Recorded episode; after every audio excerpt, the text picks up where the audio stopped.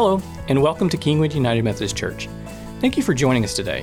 Wherever you're listening from and whatever service you're listening to, we strongly believe because of our Lord and Savior Jesus Christ, there is always more life.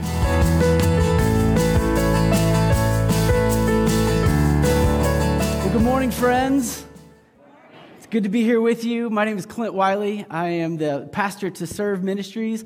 The past few times I've spoken, I've been in the vine, and so I'm very excited to be in here with you all as we as we look at, into our series, Pursuing Perfection.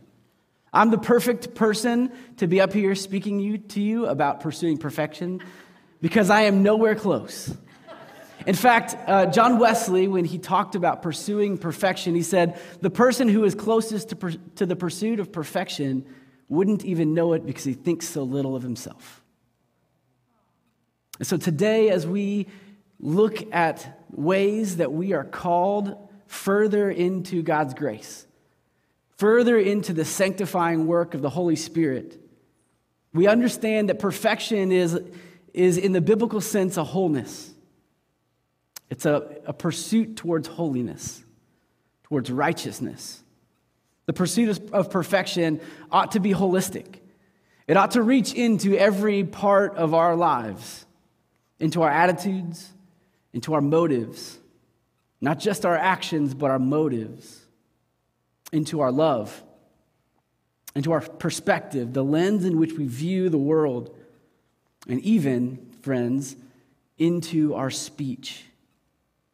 Now, I, uh, I've experienced this sanctifying work, uh, and I believe that, there, that God has placed two things in my life that have been the most sanctifying things that any, any human could possibly receive. And one is a strong willed wife, and the second is strong willed kids. Uh, if you haven't met my wife, Abby, um, if, you've met, if you've met Sean Palmer, you're looking at a pretty good image. She is the one that keeps me on my toes. She's the one that reminds me when I am off the beaten path. She reminds me when I am not perfect, and that's often. In our scripture today, uh, we see James, who writes a little bit different than some of the other New Testament authors. James is not your typical theologian. He doesn't dive deep into theological concepts like Paul. He doesn't start at identity and work into the way in which we live out that identity. James, he finds his niche in practical moral exhortation. He's an encourager, but also he's the guy when you're sitting around a campfire that says, Why are you doing that? He's not the guy that you get into deep theological discourse with, but he's the blunt friend. He says, Quit doing that, you idiot. That doesn't make any sense. Why would you do that? Do this, don't do that. Adopt this kind of attitude and reject that one. And so, as we read from the, from the book of James, keep that in mind. James the blunt, James, the one who's going to give you the practical advice on living out this faith. So, as, you, as you're able, would you stand for the reading of Scripture as we read from James chapter 1, starting in verse 19? My dear brothers and sisters, take note of this. Everyone should be quick to listen, slow to speak, and slow to become angry. Because human anger does not produce the righteousness that God desires.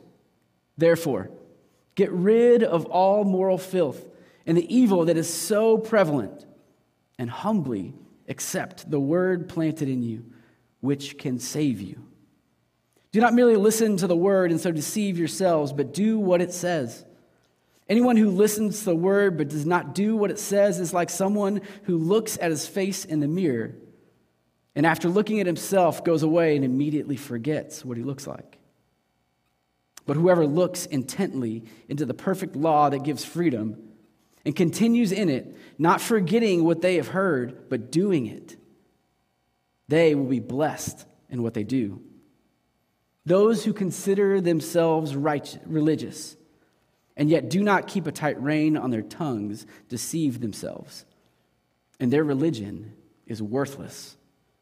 Religion that God our Father accepts as pure and faultless is this to look after orphans and widows in their distress, and to keep oneself from being polluted by the world. This is the word of God for the people of God. Thanks be to God. You may be seated.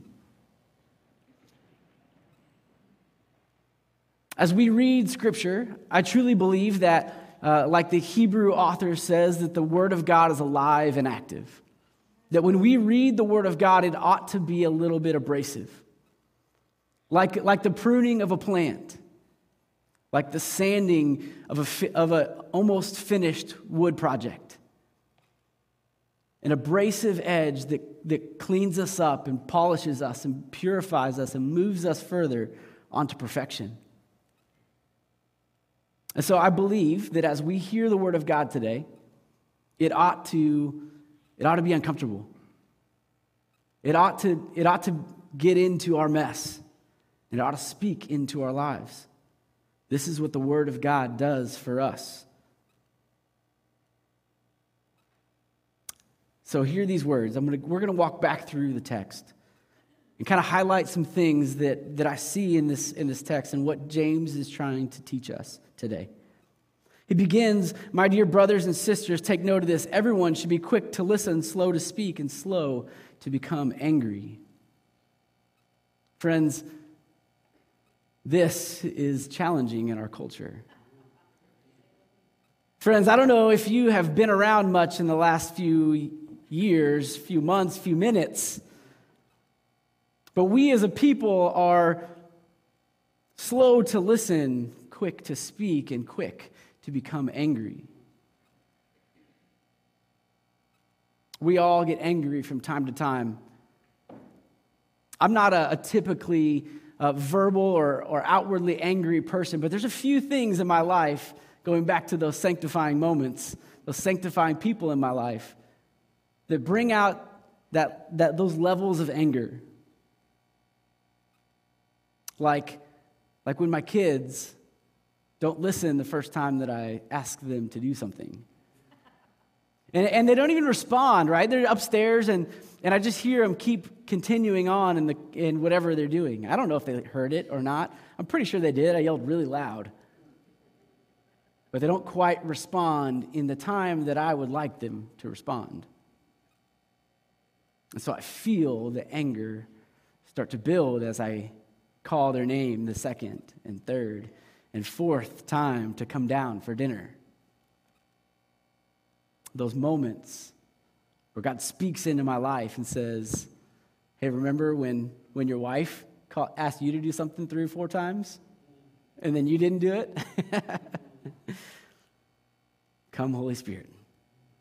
Or those moments when someone pulls out in front of you and it causes you to have to put on your brakes, not in a way that really like endangered you or your family, but it impeded in what I was trying to do. Or those moments when the person in front of you forgets to turn their blinker on as they put the brakes on and turn left. See, it's oftentimes in those moments that we begin to get angry. Or we see somebody post online something that doesn't quite align with the way that we think. And it touches a button in our souls. Friends, anger is not something that someone does to you. Anger is the way in which we respond to what, what happens in the world. Anger is something that we can control. A great sage philosopher of the internet blogosphere once said, Learn to manage your anger because you cannot manage another's stupidity. So, why does Jesus why does James speak so strongly against anger? Verse 20 because human anger does not produce righteousness. Human anger, the, those, those emotions that we experience, the, those emotions that oftentimes uh, pour out on others in a not so holy way, do not lead to righteousness. And the goal of James is to push us on towards perfection. The goal of James is to teach us the ways in which we are being sanctified, the ways we are moving on towards perfection. Now, I, I, truly believe that there are two different kinds of anger. What James speaks of here is human anger. Human anger does not produce righteousness. Human anger is defending our own, is defending our pride, our way of life, defending the identity that we have built up, defending our time. But there's another kind of anger that we see in Scripture. We see righteous anger. Righteous anger is an anger that responds to injustice. Righteous anger is, is a way in which we see something in the world that is broken, and God breaks our heart for that and leads us to a place of going out and changing that thing. As your missions pastor, I've loved to see the righteous anger in this congregation. I've loved to see you all as a congregation face injustice, to see injustice and face it head on, to see the ways that it breaks your heart and moves you into action. Even this past week, as we experienced Hurricane Ida, you as a congregation saw the need, saw the brokenness, and rushed to meet those needs. We were able to fill up an 18 foot box truck full of supplies to send to Louisiana. In a beautiful outpouring of your love, it was, it was pretty cool. Godfrey uh, Hubert, who is the, the conference uh, director of missions, he, uh, at the end, when, he, when we filled up the truck, he had a couple more stops to make, and he made a call and said, Hey, uh, you know that, um, that extra truck that I thought we wouldn't need? Hey, I think we need it. In a beautiful outpouring of love, we step into a place of righteousness. I've loved to watch as programs like Oaks of Righteousness have risen up out of a, a, a seeing the need and seeing a brokenness in a society and saying, God, what do you have for me? What do you want for me to do in this place? To seek the needs of the other. I've seen as, as kids were sleeping, kids who didn't have a home were sleeping on the floors of caseworkers' offices. How you as a congregation met the need. And about a month ago, we opened a, a shelter over in the society building for, for kids without a home, for them to stay as a temporary transition place, for them to call a place stability. This is the righteous anger that God desires for us. But human anger does not produce righteousness. Therefore, verse 21 Get rid of all moral filth and the evil that's, that is so prevalent. Get rid of all of those pursuits of worldly perfection. Get rid of all of those pursuits that lead us to places that is not about the other. Get rid of those pursuits that lead us to a focus on self.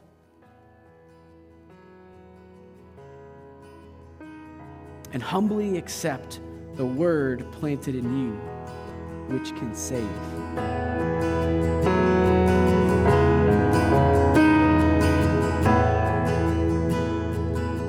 Thanks again for joining us for today's message. We will return to the sermon in a moment, but first, we would like to ask for you to rate, share, and subscribe to our podcast. We believe God is doing some amazing things here at KUMC, and your feedback helps our church to reach new listeners that we wouldn't otherwise be able to reach. Now, let's get back to the work.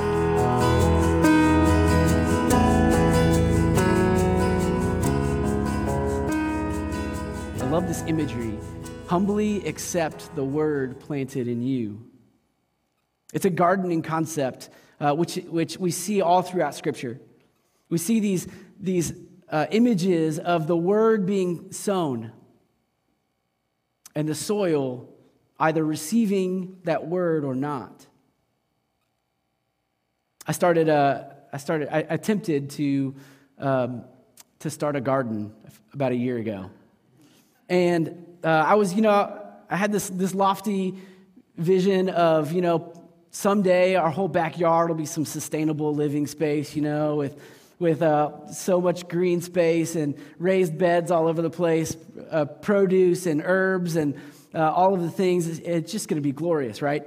And so I started, we, we were doing a yard project, and so we had to level the ground in a certain area. And so I had some, some extra dirt, and so I was like, all right, this is a good start, right?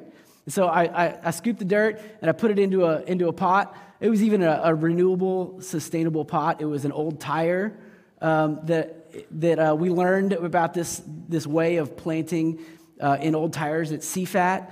And so I was using the skill that I had learned at a, a youth, youth retreat and uh, planted this, this thing, put the dirt in, and planted uh, some seeds, some vegetables in there, and uh, kind of just sat and waited.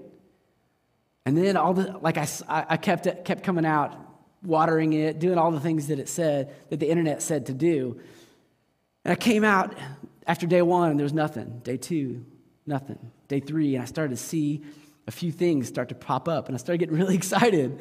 You know, and day four, and they kept growing, and I started getting more and more excited. And day five and day six, after about three weeks, this is what I got.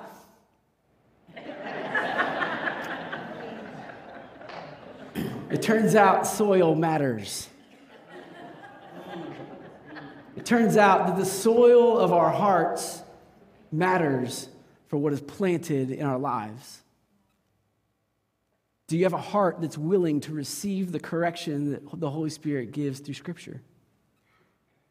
Do you have a heart that is willing to receive when we find out that maybe we, our way, is not quite the right way or the best way? or even the only way? Are we willing to receive when we listen to someone else?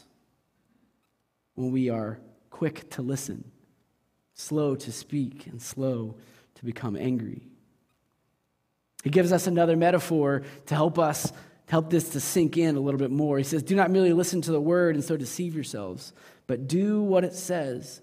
For anyone who listens to the word but does not do what it says is like someone who looks at his face in the mirror and after looking at himself goes away and immediately forgets what he looks like. Right? How ridiculous is that? How ridiculous is it for us to have poor soil in our hearts? For us to not be receivers of the word of God that is intended for us and for our edification? How ridiculous is it for us to hear the words of, of God and not trust that they are for us and that they're good? But whoever looks intently into the perfect law that gives freedom and continues in it, not forgetting what they have heard, but doing it, but being people of action, they will be blessed in what they do. This is a blessing of obedience. When we hear the word and we act upon it, when we are people of obedience, when we are people who, who are receptive to what God has for us and the, the, the changes that He has for us, per, perceptive and ready for the ways that God is going to refine us and prune us, to abrasively even rough out, smooth out those rough edges then we will experience connectedness to God and a fullness of life in relationship with Him. But those who consider themselves religious and yet do not keep a tight rein on their tongues deceive themselves, and their religion is worthless. Have you ever known somebody who claims religions, but their fingers tarnish their witness on Facebook? Those who consider themselves religious, but don't keep a tight rein on their fingers. They deceive themselves, and their religion is worthless. But religion that God our Father accepts as pure and faultless is this to look after the orphans and the widows in their distress, and to keep oneself from being polluted by the world. James is comparing and contrasting two different things that seemingly don't make any sense to be compared against each other. He says this false religion is one who doesn't keep a tight rein on his tongue, but true religion, over here on the other side, is the one who looks after the orphans and the widows. What does not keeping a tight rein on your tongue have to do with orphans and widows?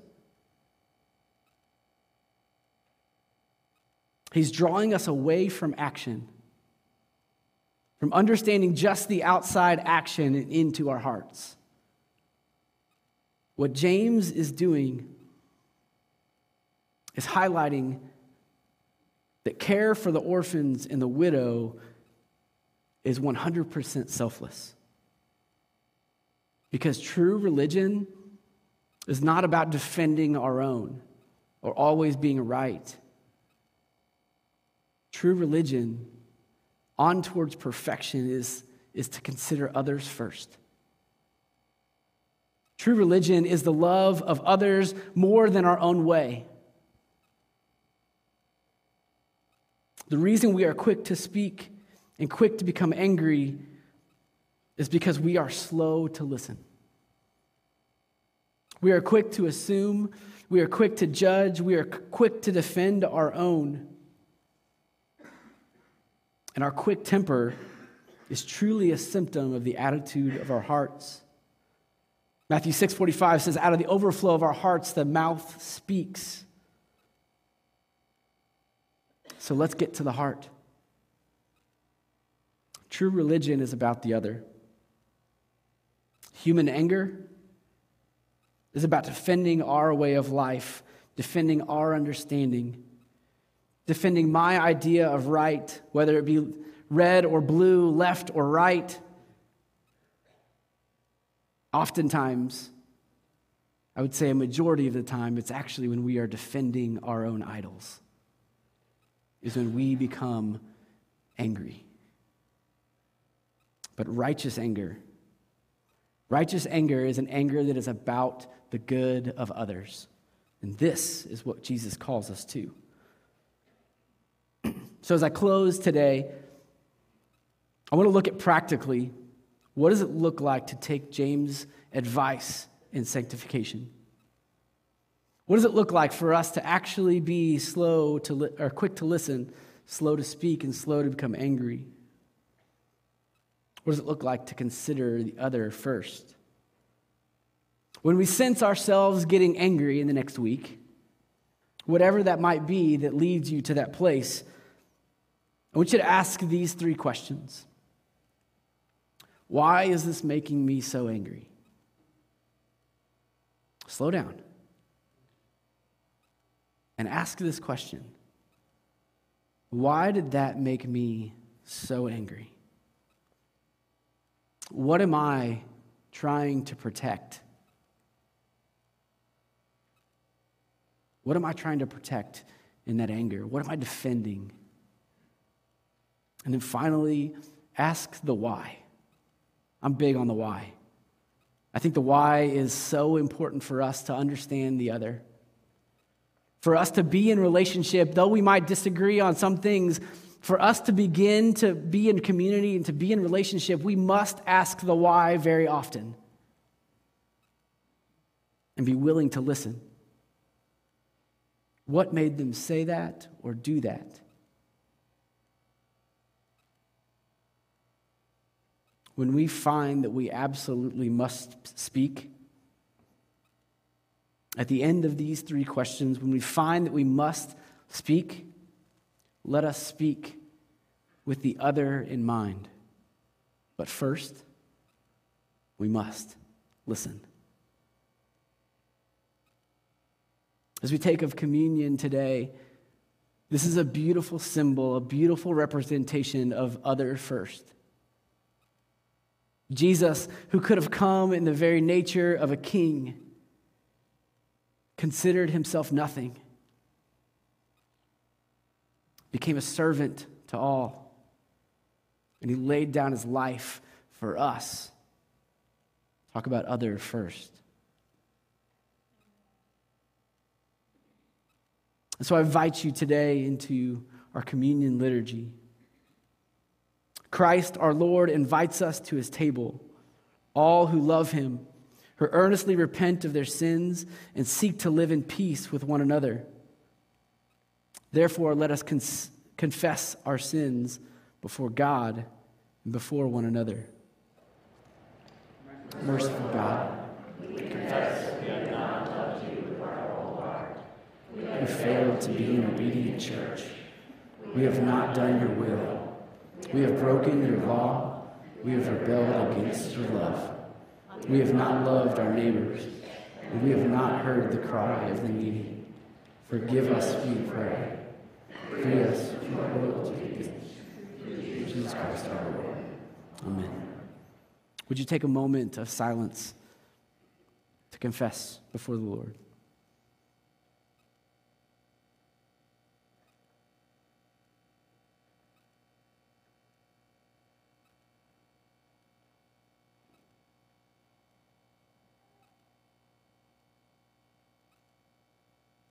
Hear the good news Christ has died for us while we were yet sinners, and that proves God's love towards us. That in the name of Jesus Christ, you are forgiven. In the name of Jesus Christ, you are forgiven. Glory to God. Amen.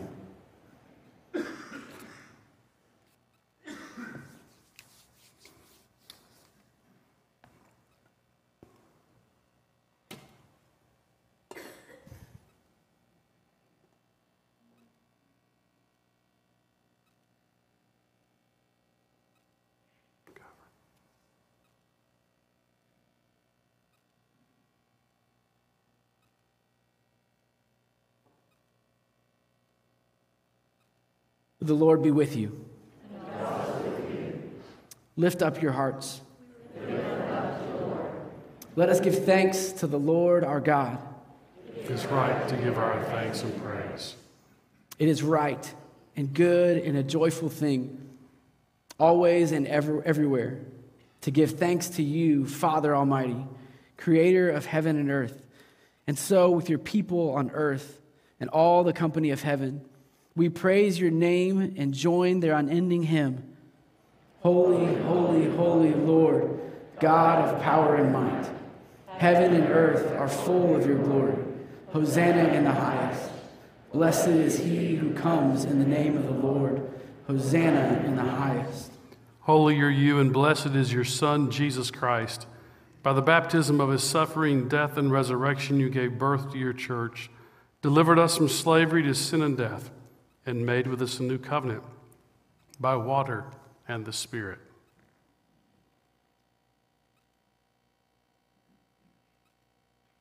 And on the night in which he gave himself up for us, he took bread. He gave thanks to you, and he broke the bread. And he gave it to his disciples, and he said, Take and eat. This is my body, which is given for you. Do this in remembrance of me. And when the supper was over, took the cup and he gave thanks to you and gave it to his disciples and said, Drink from this, all of you. For this is my blood of the new covenant, which is poured out for you and for many for the forgiveness of sins. Do this as often as you drink of it in remembrance of me.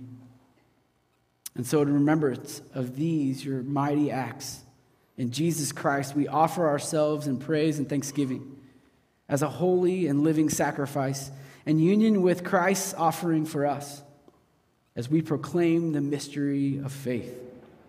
Christ has died. Christ is risen. Christ will come again. Pour out your Holy Spirit on us gathered here and on these gifts of the bread and of the cup.